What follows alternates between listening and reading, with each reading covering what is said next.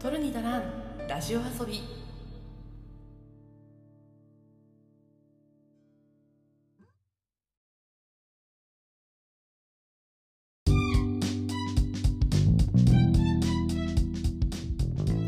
日本の片隅から中毒気味なエンタメ愛を叫ぶ番組、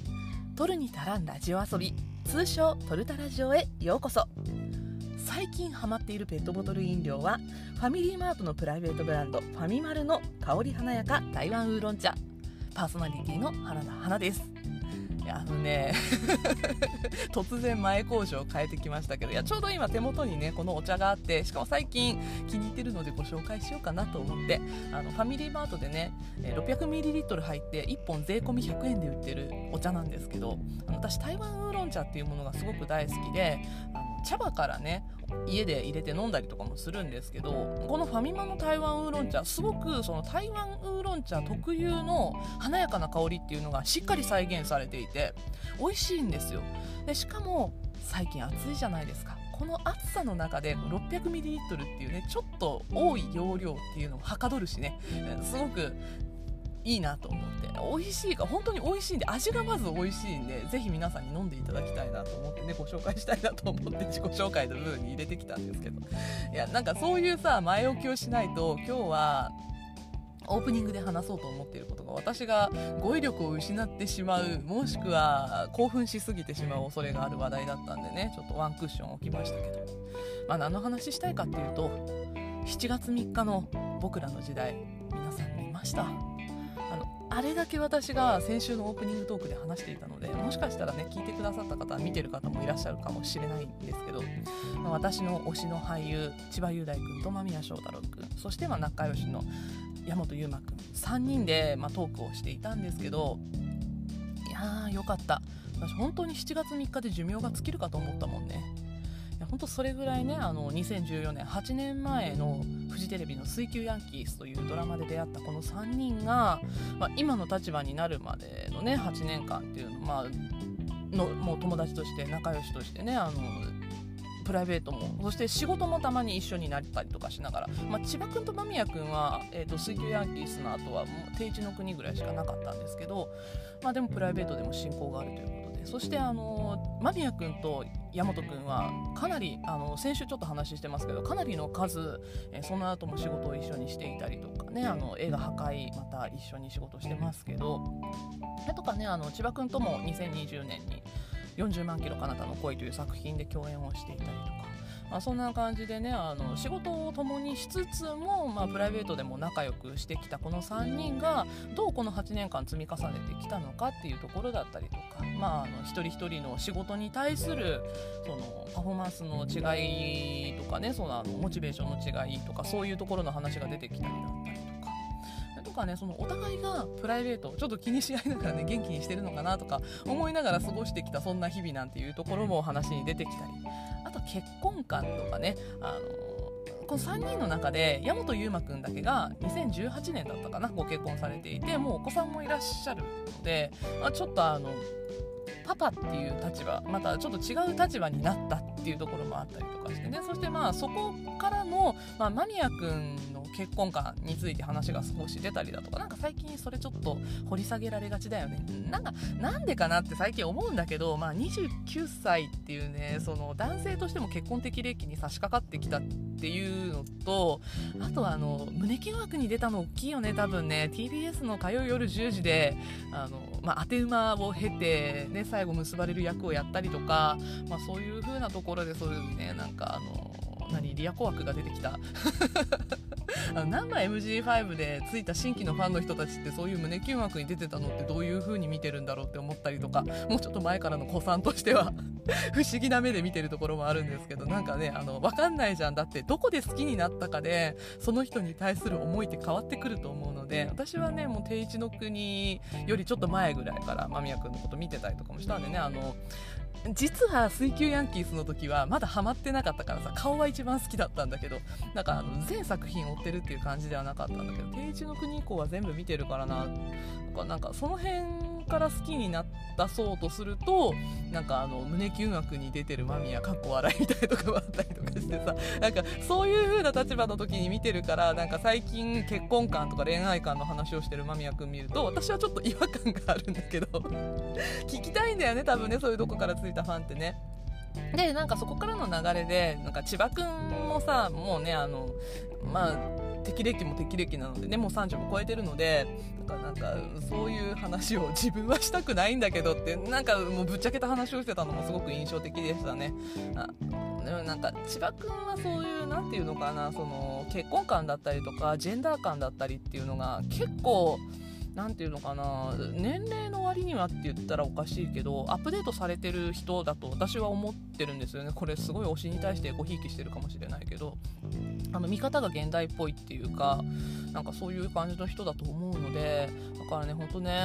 マスコミの人たち千葉くんには結婚の話しないでくださいね、推しが嫌だって言ってるんでって思ってるんだけどいやでもなんか最後の最後でその老後千葉が一人だったら面倒見るよって言ってる間宮ね、もうほんとさ末永く幸せでいてほしいなと思います幸せでいてほしいと思います、おかしいね。まあでも末永く仲良くしててほしいなって僕らの時代見てすごく思いました。なんかこれは私は定期的に見返すだろうなそしてねまあ、昨日七夕だったわけですけど、私七夕のお願いとしては千葉くんと間宮くんにまた共演してほしいなと、本当に僕らの時代を見て余計に切に思いました。共演してほしい、作品の中で一緒にお仕事をしてる千葉雄大と間宮祥太朗が本当に見たいです。推しと推しとの共演本当に私はすごく見たいんだなって今回めちゃくちゃ思いました。そのプライベートっていうかさ、その素の状態で喋ってるのもすごく好きなんだけど、やっぱり私は役者さんとして2人のことがすごく好きなので、ね、板の上で共演してる2人を見たいですね。まあ、どんな形であれ、ドラマであれ映画であれ舞台であれ何でもいいので、なんか一緒にお仕事してる2人を見たいなってすごく思いました。まあ、そんな風なことを感じたわけなんですが、よかったら僕らの時代を見たオタクじゃない人からの感想も聞かせていただければ嬉しいなと思います。そしてですね、昨日だよね、7月7日から私が割とオープニングとかエンディングトークでネタにしてきた六本木クラス放送が開始されましたね。見たんですけど、ちょっとこの話はエンディングでしたいと思います。オープニングが長くなりすぎてしまいそうなので、というわけで今週のコーナーいきましょう。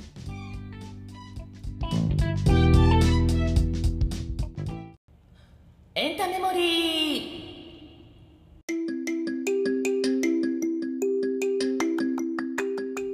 このコーナーでは私花田花がエンタメ作品の記憶、つまりメモリーを新旧問わず語っていきます。今回ご紹介する作品はこちら、隠れビッチやってました。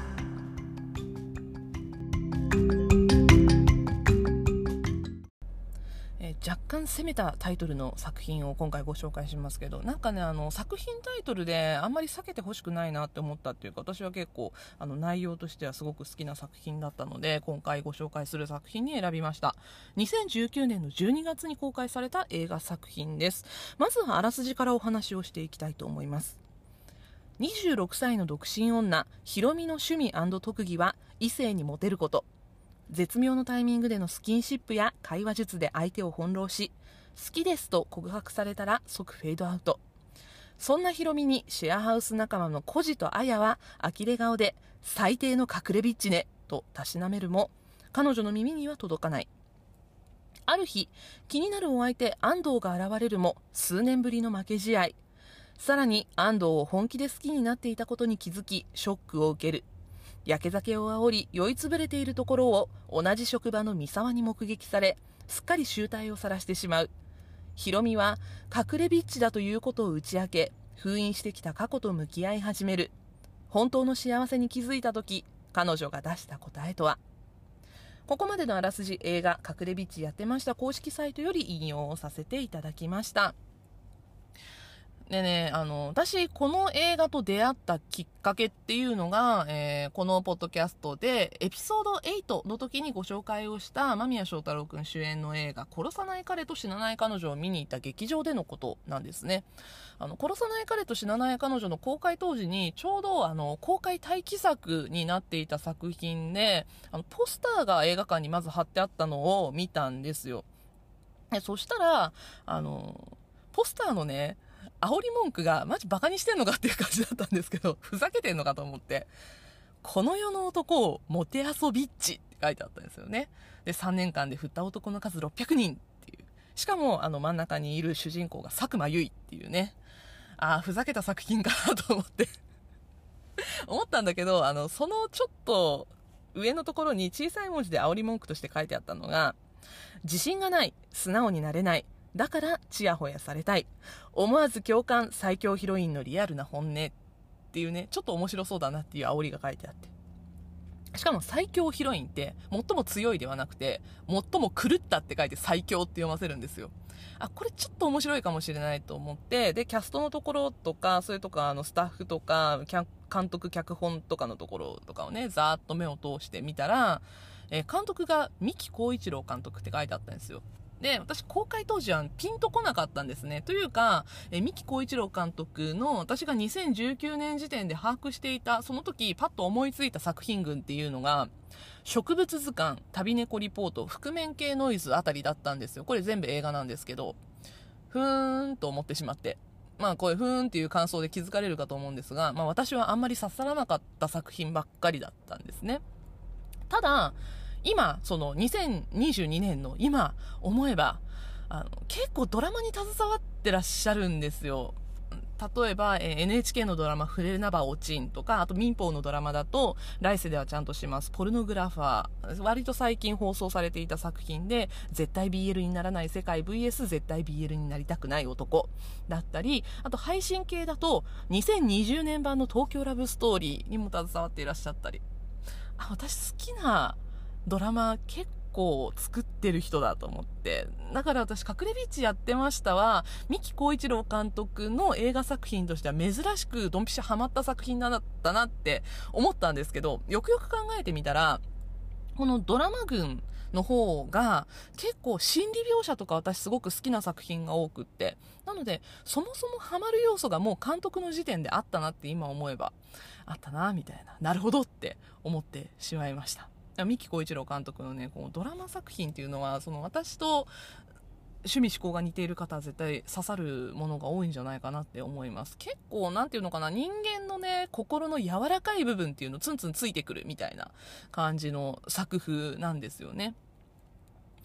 で、その後、殺さない彼と死なない彼女を見た時の話に戻っちゃうんですけど、殺さない彼と死なない彼女を見るために、そのスクリーンに入って、予告編見てたら、またね、この隠れビッチやってました。出てくるんですよ。予告編がちょうど流れてる時期だったんですよね。そしたら、まず予告編でポンポンポンと出てくる主人公の佐久間由衣ちゃんが引っ掛ける男たちっていうのが出てくるんですけど、で、さっきキャストのところでね、ざっと目を通したんで、誰が出るのかっていうのはなんとなく把握してたんだけど、実際画面で見てみると、あ、やっぱ豪華だなと思って。ちょっとね、この引っ掛ける男たちのキャスティングっていうのはまた後でお話をしますけど、まず第一印象、キャスティング豪華だなって、私にとってはすごく豪華だなって思ったんですよね。そして、その佐久間由衣ちゃんね、主人公が、結構振り切った隠れビッチっぷりをやってるなっていうのが予告編でもわかる感じだったんですよね。なんかこの佐久間由衣ちゃんもその頃まだそんななんかそういう振り切った役ってやってるイメージなくて、私の中では一番振り切ってたのは、これより前だと地上波では珍しいガールズラブ GL って言われるジャンルのドラマのトランジットガールズっていう作品に伊藤沙莉ちゃんとダブル主演で出てたっていう、それぐらいしかなんかぶっ飛んだ役やってたイメージがなくって、なのでなんかこの振り切った役柄やる佐久間由衣ちょっと見てみたいなっていう風に思ったんですよね。で、なんだろうな、予告編っていうのも面白いとこ切り取ってあるわけじゃないですか。だからなんとなくこうストーリーの全体の仕立てとして分かったのが、その隠れビッチやってましたっていうのは、ビッチっていうのはただのビッチじゃないというか、なんかどうしてビッチなのかっていうのが、その女の子が自己肯定をするまでのストーリーなんだなっていう風に私は受け止めたんですね、その予告編の時点で。自信がない、素直になれない、ちやほやされたいっていうのが、自己肯定されたい、自己肯定感埋めたいっていうがための行動なんだなっていうのは、なんとなくこの予告編を見て分かったんでね、見てみたいなって思ったんですよね。なのでもうこの時点でタイトルに騙されてほしくないなっていうのは見る前から若干思っていました。ただ想像以上に中盤以降特に重たいというかきついというか、そういう展開もある作品でした。ここで原作のお話をしたいんですが、この作品ですね、原作が同名のコミックエッセイです。新井ピロヨさんという方、イラストレーターかつ漫画家の方が書かれた同名のコミックエッセイが原作で、かつこの新井ピロヨさんの実話を元にしているストーリーです。なので、主人公、新井博代という名前のキャラクターなんですよね。父親による幼少期からの虐待を受け続けた結果、自尊心を満たすために隠れビッチキャラになったというふうに、本人もこの作品の中でも言っているし、インタビューなどでも答えていらっしゃいます。で、劇中でね、趣味は鼻をほじることって言ってるんですけど、この趣味鼻ほじりも実は新井ピロヨさん本人の本当に趣味であり癖らしいんですよね。なんかその父親による幼少期からの虐待を受け続けたって、もうこの時点で人生ハードモードだなって思うんですけど、この方コミックエッセイで自分の半生を振り返るもの結構書いていらっしゃって、現在ご結婚されてお子さんもいらっしゃるようなんですが、著作の中に私は絶対虐待しませんからね、子供を産んだ今だから先生っていう作品があったり、あとイラストレーターになるまでのことを描いた美大とかに行けたらもっといい人生だったのかなとか、あと、この隠れビッチやってましたにも少しだけ出てくるんですけど、お父さんの話、虐待父がようやく死んだ。重たいね、タイトルが。本当にハードモードすぎる人生を送ってこられた方なんだなっていうのが、もう作品群のタイトル見るだけでも分かるっていう、そんな中でもその隠れビッチをやっていた時代に焦点を当てた作品がこの隠れビッチやってましたという作品です。佐久間由衣ちゃんの話に戻るんですけど、主人公のヒロミを演じた佐久間由衣ちゃん、ビッチとか破天荒みたいなイメージ、本当にこの2019年当時なかったんですよ。なんでかっていうと、このね、佐久間由衣ちゃんがやってた作品で、2019年当時に、直前に私が見ていた作品って、映画の光のお父さんなんですよ。ドラマ版じゃなくてね、映画版の方ね。吉田鋼太郎さんが出てる方ですね。千葉雄大くんが出てた方ではないんですけど、千葉くんが出てたのはドラマ版の方ですね。なんですけど、映画版の方の光のお父さんに佐久間由衣ちゃん出てて、でそれとかビビのモデルやってたりとか、あと朝の連続テレビ小説ひよっこに出てたりとか、あとゼクシーの CM ガールやってたりとか、青春派のイメージしか私はなかったんだよな、その頃。ただ、そんな佐久間由衣ちゃんが男を手玉に取って告白されるまでをゲーム化している。鼻をほじりながら携帯で男を振る。おまけにもう酒乱、酒癖が最悪っていうね。そんな、もうなんだろうな、キャラ付けとしては、キャラメイクとしては最悪のキャラクターなんですけど、ただ、見た目がね、すごくいいの。可愛いっていうか、彼女すごく見た目が清楚なんですよね。この清楚な見た目、かつ男を落とすための計算高い仕草っていうのがすごくできるキャラクターっていう風に設定されてるので、そこからの落差、隠れビッチっていうね、ビッチっぷりの落差がとってもうまくって、妙な説得力があるんですよね。なんかもう佐久間由衣ちゃん、これすごくヒロミ当たり役だったというか、なんかここで新たな役柄をつかまれたんじゃないかなって思いました。しかも佐久間由衣ちゃんにとって、この隠れビッチやってましたっていう作品、映画初主演作品なんですよね。すごいなと思って。でかつ、彼女を固めるね、周りを固めるキャラクターのキャスティング、序盤でちょっと触れましたけど、これもすっごくいいんですよ。まず、シェアハウス仲間ですね。シェアハウス仲間のアヤとコジっていうね、二人が出てくるんですけど、この二人が、まずアヤが、大後鈴鹿ちゃん。そして、コジが村上虹郎くんなんですけど、まずね、大後鈴鹿ちゃん。メガネでちょっときつい感じの見た目になってるんですけど、これがねまた可愛いんですよ。私すごくこのビジュアル、あやのビジュアルすごく好きでした。でね、ヒロミとこのあやが取っ組み合いのバトルをするシーンがあるんですけど、ヒロミはね隠れビッチなわけなんですよ。だからもうこのビッチってすごい言われるんだけど、あやから。で、あやはヒロミからこのやりまんって言われるっていうね。もう本当に不適切な発言ばかりで申し訳ないんだけど、ビッチ対やりまんっていうこのもうキャットファイトすごくよくって、このシーンが。で、この取っ組み合いのバトルをするところにシェアハウス仲間のコジが止めに入るっていうシーンがあるんですけど、文字通り冷や水をぶっかけるっていうね。これをやらかす村上虹郎がすごい良かったんですよ。しかも虹郎くんが演じるコジっていうのがちょっとお姉系みたいなキャラクターで、最初全然わかんないんですよ。序盤でこのコジっていうキャラクターの説明が全くないので、なんか喋り方がちょっと柔らかい男の子なんだなっていう風に思ってたら、ラストで彼氏が出てくるんですよね。なので、あれかってゲイの方だったのかっていう風に説明がそこでつくんですけど、そのね、彼氏役もね、おって思ったんですけど、映画のるろうに剣心のシリーズの一番最初の作品で明神弥彦役を演じていた、初代の弥彦役を演じていた田中武人くんが彼氏役なんですよね。弥彦だと思って私歴代弥彦役見るとお、弥彦だって思うんですけど、初代弥彦だって思いました。彼氏が出てくるシーンでちょっとびっくりしたっていうのもあったりとかするんですけど、虹郎くんはねこんなに柔らかく包容力がある役柄ができるのかっていうのすごくびっくりしました。すごいそれが良かった。めちゃくちゃね、いいセリフを後で言うんですけど、このセリフもちょっと後で言おうかな。ちょっと後で説明をしようかなと思いますが、すごいいいんですよ。だから、このあやとコジっていう、シェアハウスのルームメイトがいたことによってヒロミが救われるシーンもたくさんあるんですよね。この2人を、この大越涼香ちゃんと村上虹郎くんが演じていたっていうのもすごい良かったなって思いました。そして、序盤でお話をしたオープニングからヒロミが翻弄する男たちっていうのがたくさん出てきます。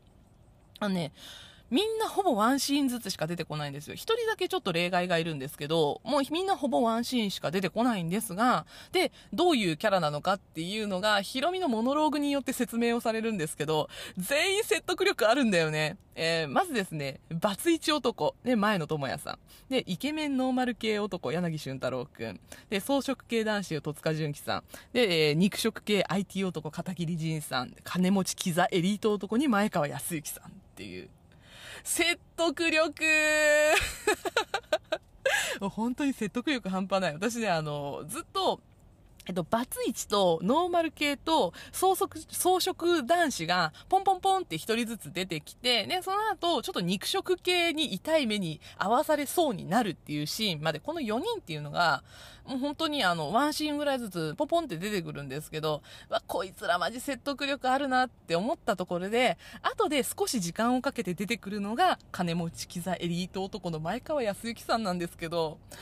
前川康之さんマジで良かった私結構好きなんですけど、彼がちょっとキザでエリートなのを鼻にかけていて、なんだけど、ヒロミのちょっと良くないところを見せられて逃げ帰ってしまうって、そこのシーンまで含めて前川康之さんすごい合ってたんですよね。よかったなと思って、もうこのね翻弄する男たちのキャスティングがマジで神ってましたね。しかもその後ヒロミが惚れてしまう中華惣菜売り場にいたイケメンバイト君っていうのが小関裕太君なんですよ。小関君マジでかっこよくて、しかもちょっとクズなんですよね。後から出てくるんだけど、このクズっぷりができるのも小関裕太だなと思って、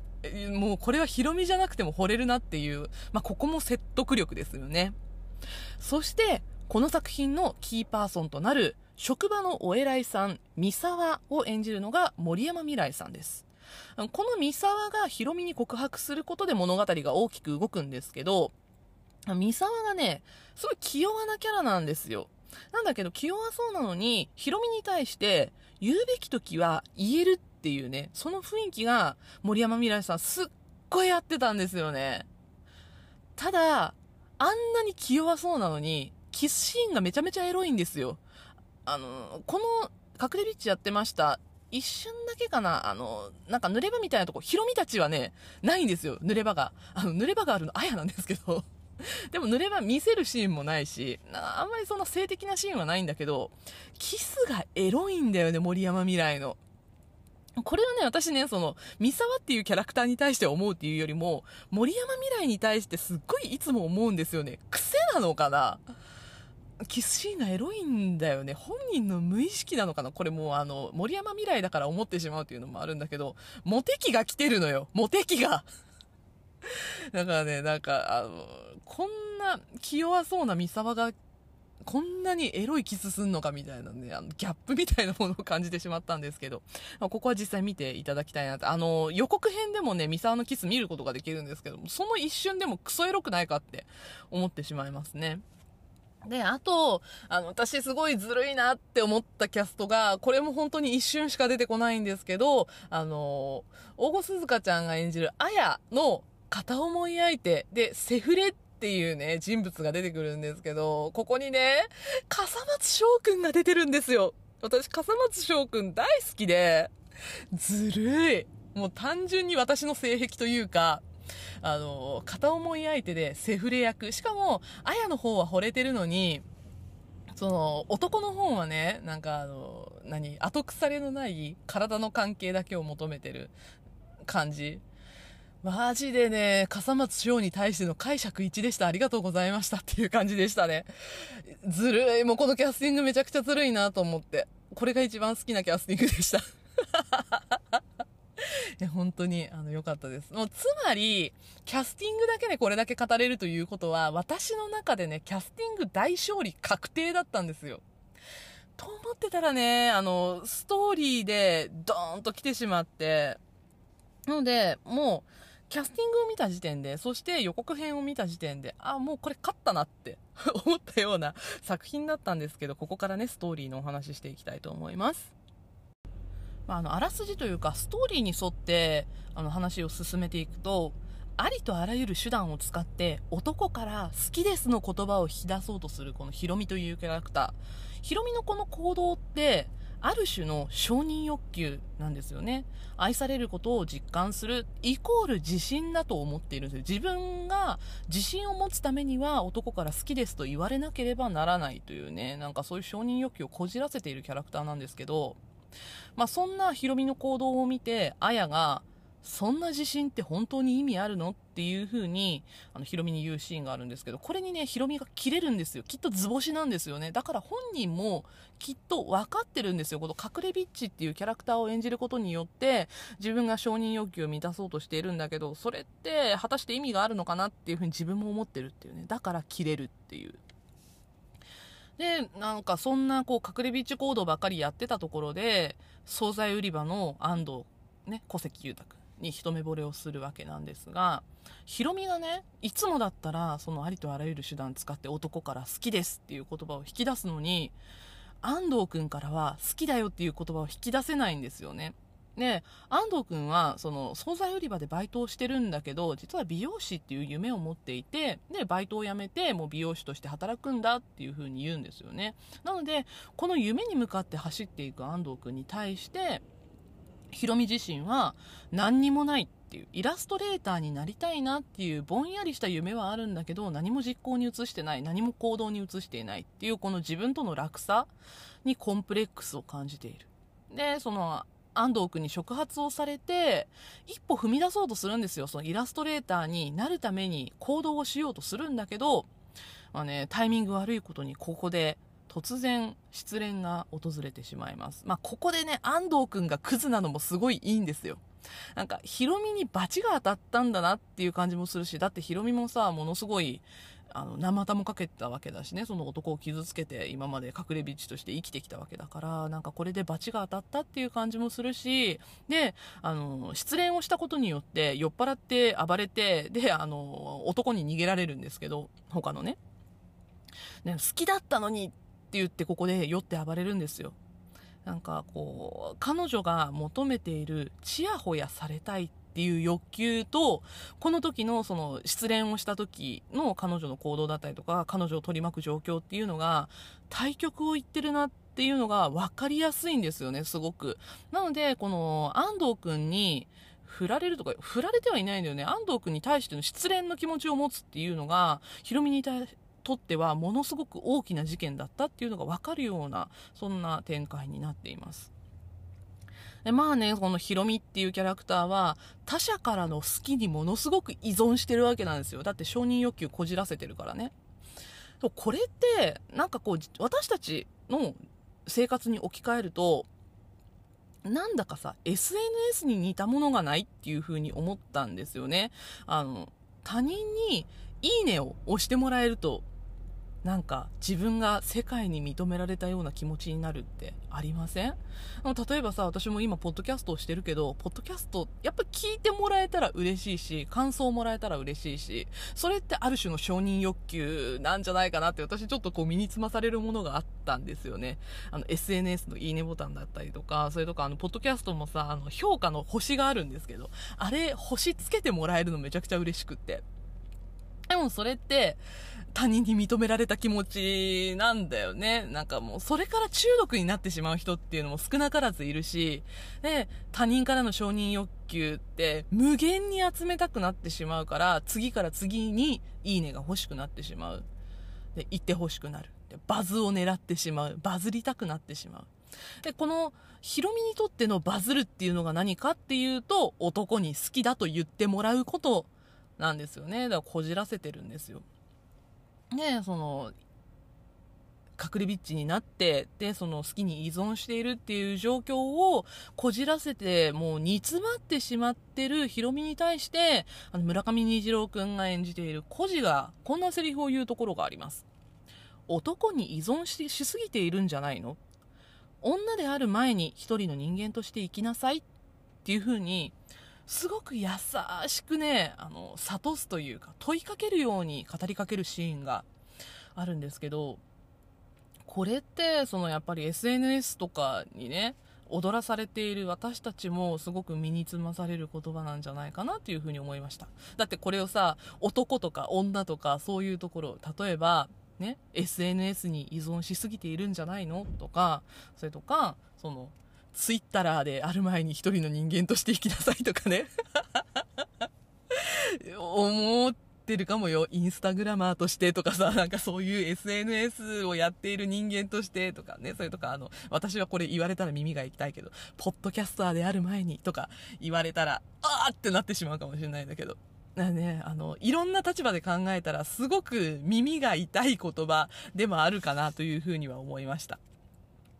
でもね、自分の評価はやっぱり自分で決めなきゃいけないと思うんですよ。その人による評価で承認欲求を満たすとさ、いつまでもいつまでも満たされないんですよ。次から次にやっぱり他人からの評価って欲しくなってしまうから。だから自分の評価は自分で決める、自分のことは自分で承認してあげるっていうのはすごく大事なことなんじゃないかなっていうふうに、このヒロミの行動を見ていて私は思いました。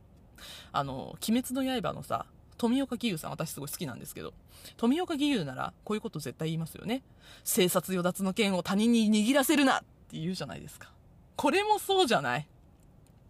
承認欲求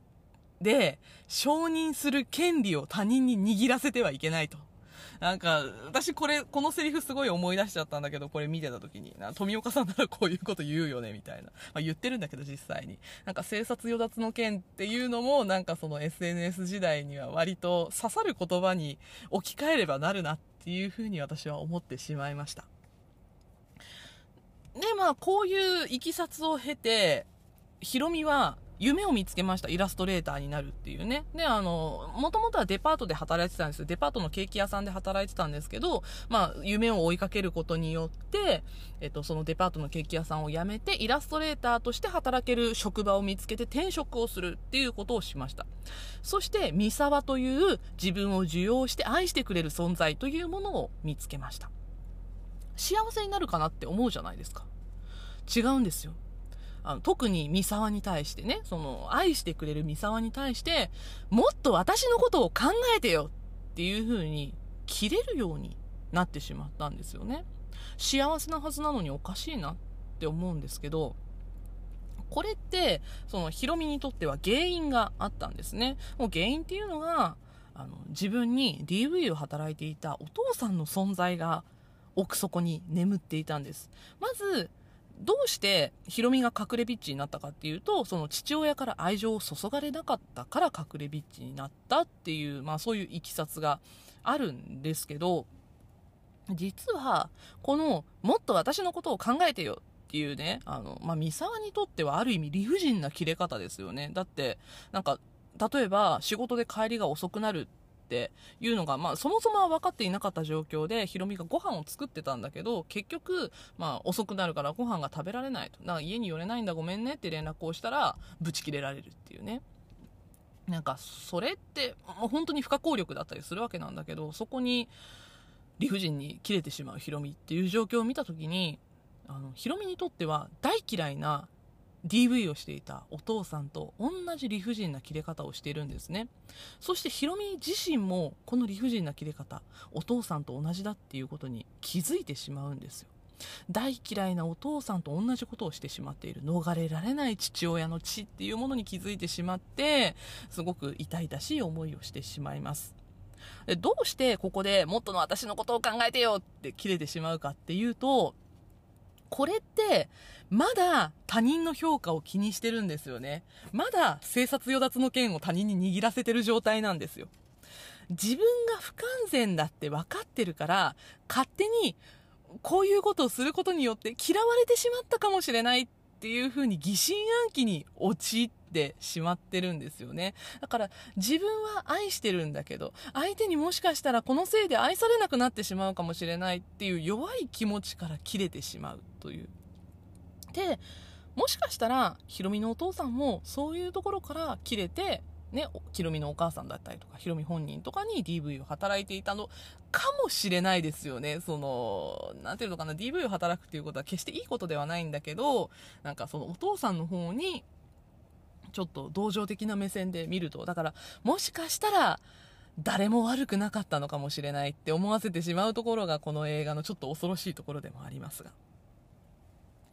人に愛されたいと願いつつ上辺だけの行為を集めて満足していると、満足しているっていうのがその隠れビッチたるヒロミのその状況だったわけなんですけど、そこで上辺だけで満足していたヒロミがいざ愛されると自分の不完全さゆえに不安になってしまうと。だからもしかしたらお父さんもこういう人生を歩んでいたかもしれないんですよね。そのお母さんにいざ愛されてしまうと不完全さゆえに不安になってしまって DV を働いていたっていう過去がもしかしたらあるのかもしれない。これは描かれていないから分かんないけど、私が好意的に受け止めているだけで。だからなんかこういうのってもしかしたら誰しもにあることかもしれないなっていうふうに私は受け止めました。ただなんかヒロミがすごく幸せだなっていう風に私が感じたのは、三沢がですね、ヒロミがこの弱さと向き合ったんですよ。この時点でその自分が切れてしまうっていうことは自分が弱いからだと。ただその切れてしまうっていうところから逃げてもいると。ただその弱さと向き合っているところも、そこから逃げているところも自分は好きだよっていう風に言ってくれたんですよね。これって本当の愛情なんじゃないかなって私は感じました。なんかね、綺麗事かもしれないけど、なんか人間が最終的に求める愛情ってこういうところなんじゃないかなって感じるんですよね。だからなんかヒロミにはね、この後、逃げ続けないで三沢としっかり向き合って幸せになってほしいなって、このセリフを交わした時はすごく感じました。で、ラストでね、自分の弱さに気づくことが人生で一番大事っていう風にモノローグでヒロミが言うんですけど、なんかね、ヒロミってある意味ものすごく真面目で努力家なんですよ。その隠れビッチだった時も好きって言われるために努力を惜しんでいないんですよね。例えば男の習性を研究するだとか、なんかある意味技術としてあざといとか可愛いとか、そういうところを習得して、そして技術として消化していると。真面目で努力家じゃないと、そして努力を惜しまない人間ではないと、これってできないなと思って。なんかから真面目で努力家だからこそ自分の弱さに気づくことが人生で一番大事だっていうこのラストのセリフにも自力で、三沢の助けがあったからこそなんですけど、たどり着くことができたのかなっていうふうに思いました。なのでなんかここまでだとすごくすっきりしたいい話だなっていうエンディングなんですけど、でそしてねここでねエンドロールで一人のさよなら涙目っていう曲がかかるんですけど、これがまたねここまでの作品にものすごく合っていて、ぜひね歌詞を読んでいただきたいんですよ。もうなんかすごくヒロミのことを言ってるなっていう歌詞があってね、しかもこのキトリっていうユニットがピアノの連弾をしながら歌うっていうユニットなんですけど、姉妹じゃなかったかな確か。すっごいいいんですよ。楽曲としてもすごく素晴らしくって、私未だにしょっちゅう聴いてるんですけど、これがねこの隠れビッチやってましたっていう映画のタイトルに似合わないぐらいすごく純粋で美しい曲なので、なんでって最初は思ったんだけど、ちゃんと作品を最後まで見てヒロミっていう人間をしっかり見つめ直すと、すごく素敵なエンディングだなって、しっかり合ってるなって思いました。ぜひねキトリのさよなら涙目も聞いてみてください。でここからちょっと余談なんですけど、この映画ですね公開時にエンドロールの後にも映像があるよって口を酸っぱくして注意喚起されていたんですよ。これエンディング後賛否両論あるんですよね。必要だったのかっていう人もいるし、ここでの余白っていうのは面白いなっていう人もいるし、私は後者です。どっちかっていうとこのラストまで含めてヒロミが隠れビッチであることを一旦やめて三沢と幸せに過ごそうっていうね、その人生を歩もうっていう風に選択をした後、こういう風になったのか、じゃあヒロミはこの後どう生きていったのかなって、この余白を考えてみるのもすごく楽しいと思うんですよね。だからこうさよなら涙目の歌詞を読んでみて、でこのエンドロール後を見て、でもう一回さよなら涙目に戻ってみて、歌詞から行くともう元の隠れビッチにはきっと帰らないんだろうなって思うんだけど、隠れビッチに戻るじゃなかったらもしかしたら本当のビッチになってしまう可能性もある、そんなところをはらんでるエンディングだったんですけど、なんかこの余白について、だからこのなんかね主人公がどう歩んでいくのかっていう、なんかねどうしていくのかなみたいなどう生きていくのかなみたいなね、それを考えるのもこの作品としては一興ではないかなっていうふうに思いました。だからぜひねその後までしっかりヒロミを見て、ヒロミの人生考えてみてはいかがでしょうか。そしてねその隠れビッチではみんなないかもしれないんだけど、承認欲求っていう部分では自分の人生についてもこの作品を見て顧みてみてはいかがかなと思います。なんかね本当タイトルに騙されないで、ぜひ一度ね目を通してみていただきたい作品だなというふうに思いました。映画隠れビッチやってましたは現在Netflixなどで配信をされているようです。私は Netflix で最近見返したんですが、ぜひぜひ皆さんも見てみてください。というわけで今回は映画隠れビッチやってましたについてお話をしていきました。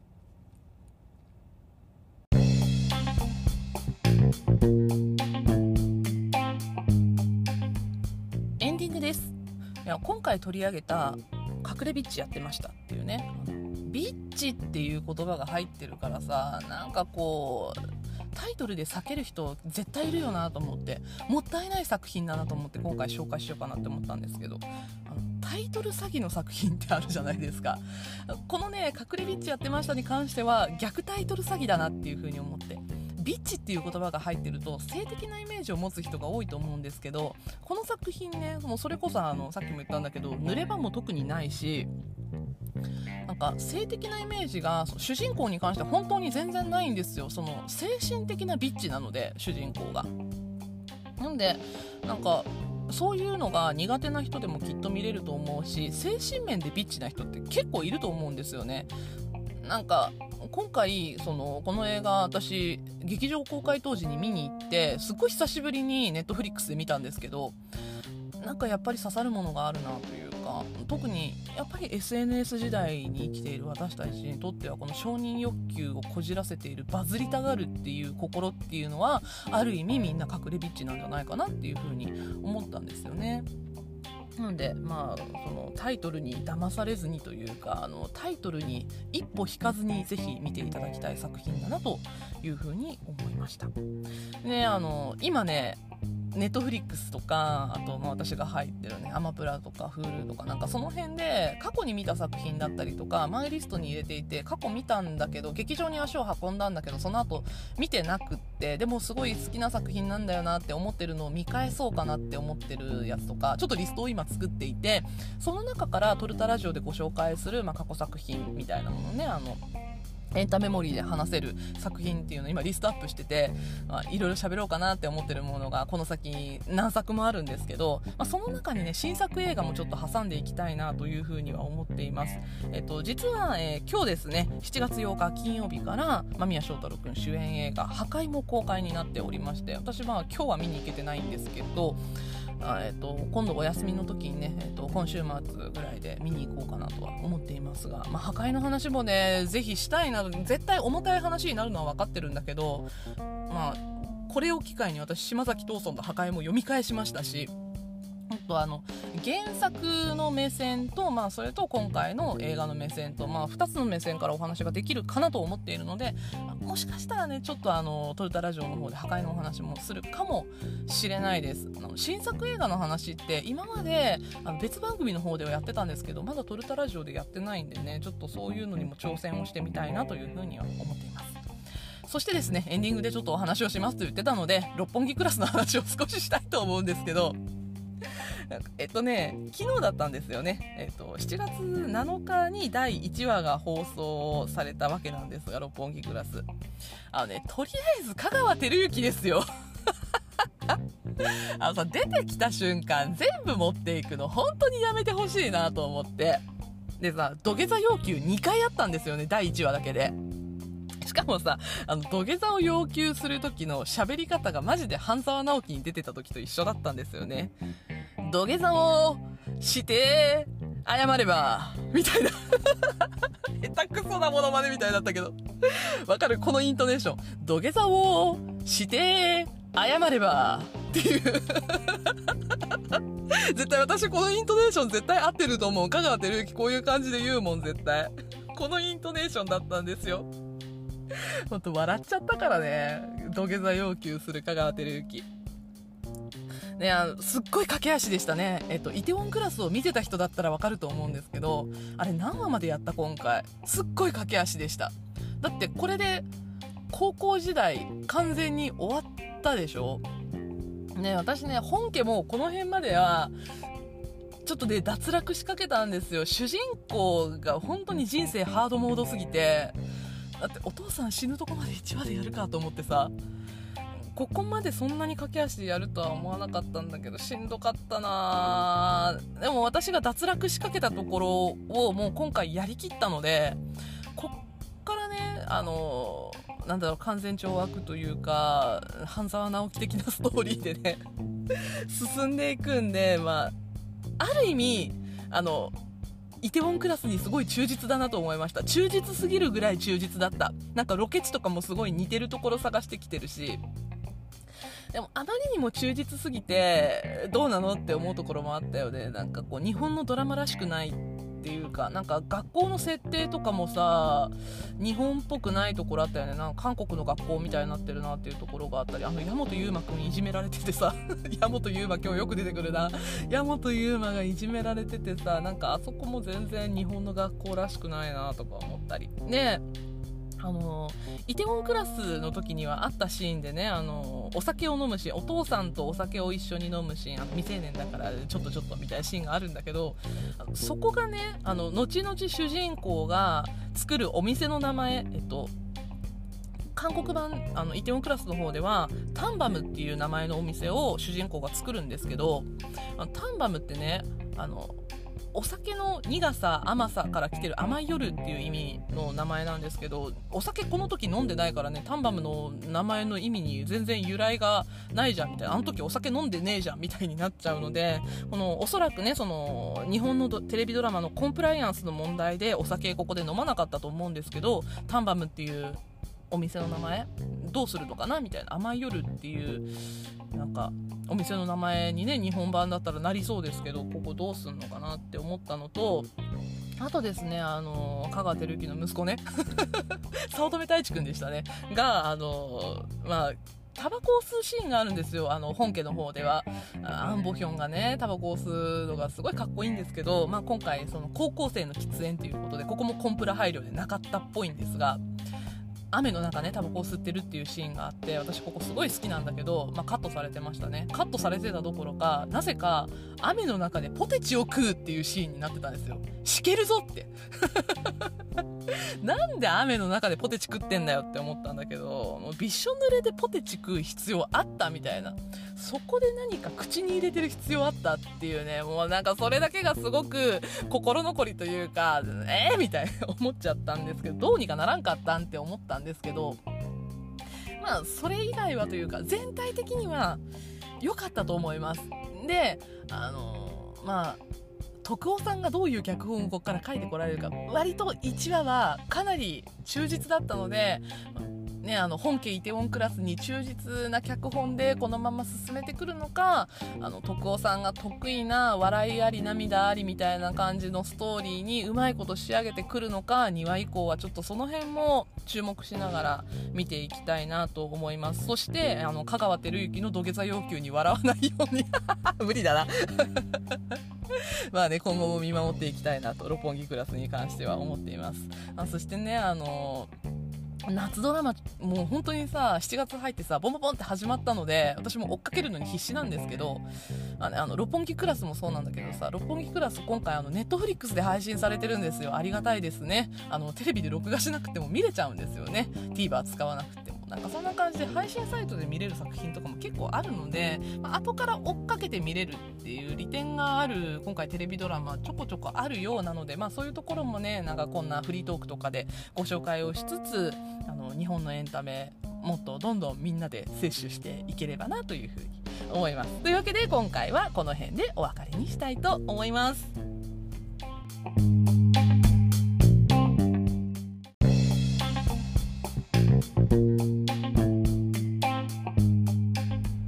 撮るに足らんラジオ遊びは、地方在住映像系エンタメカルチャー好きの Y 世代がはっと息を止めたよもやま話を好き勝手に一人語る番組です。番組へのご意見ご感想、取り上げてほしい話題などは概要欄のメールフォームからお送りください。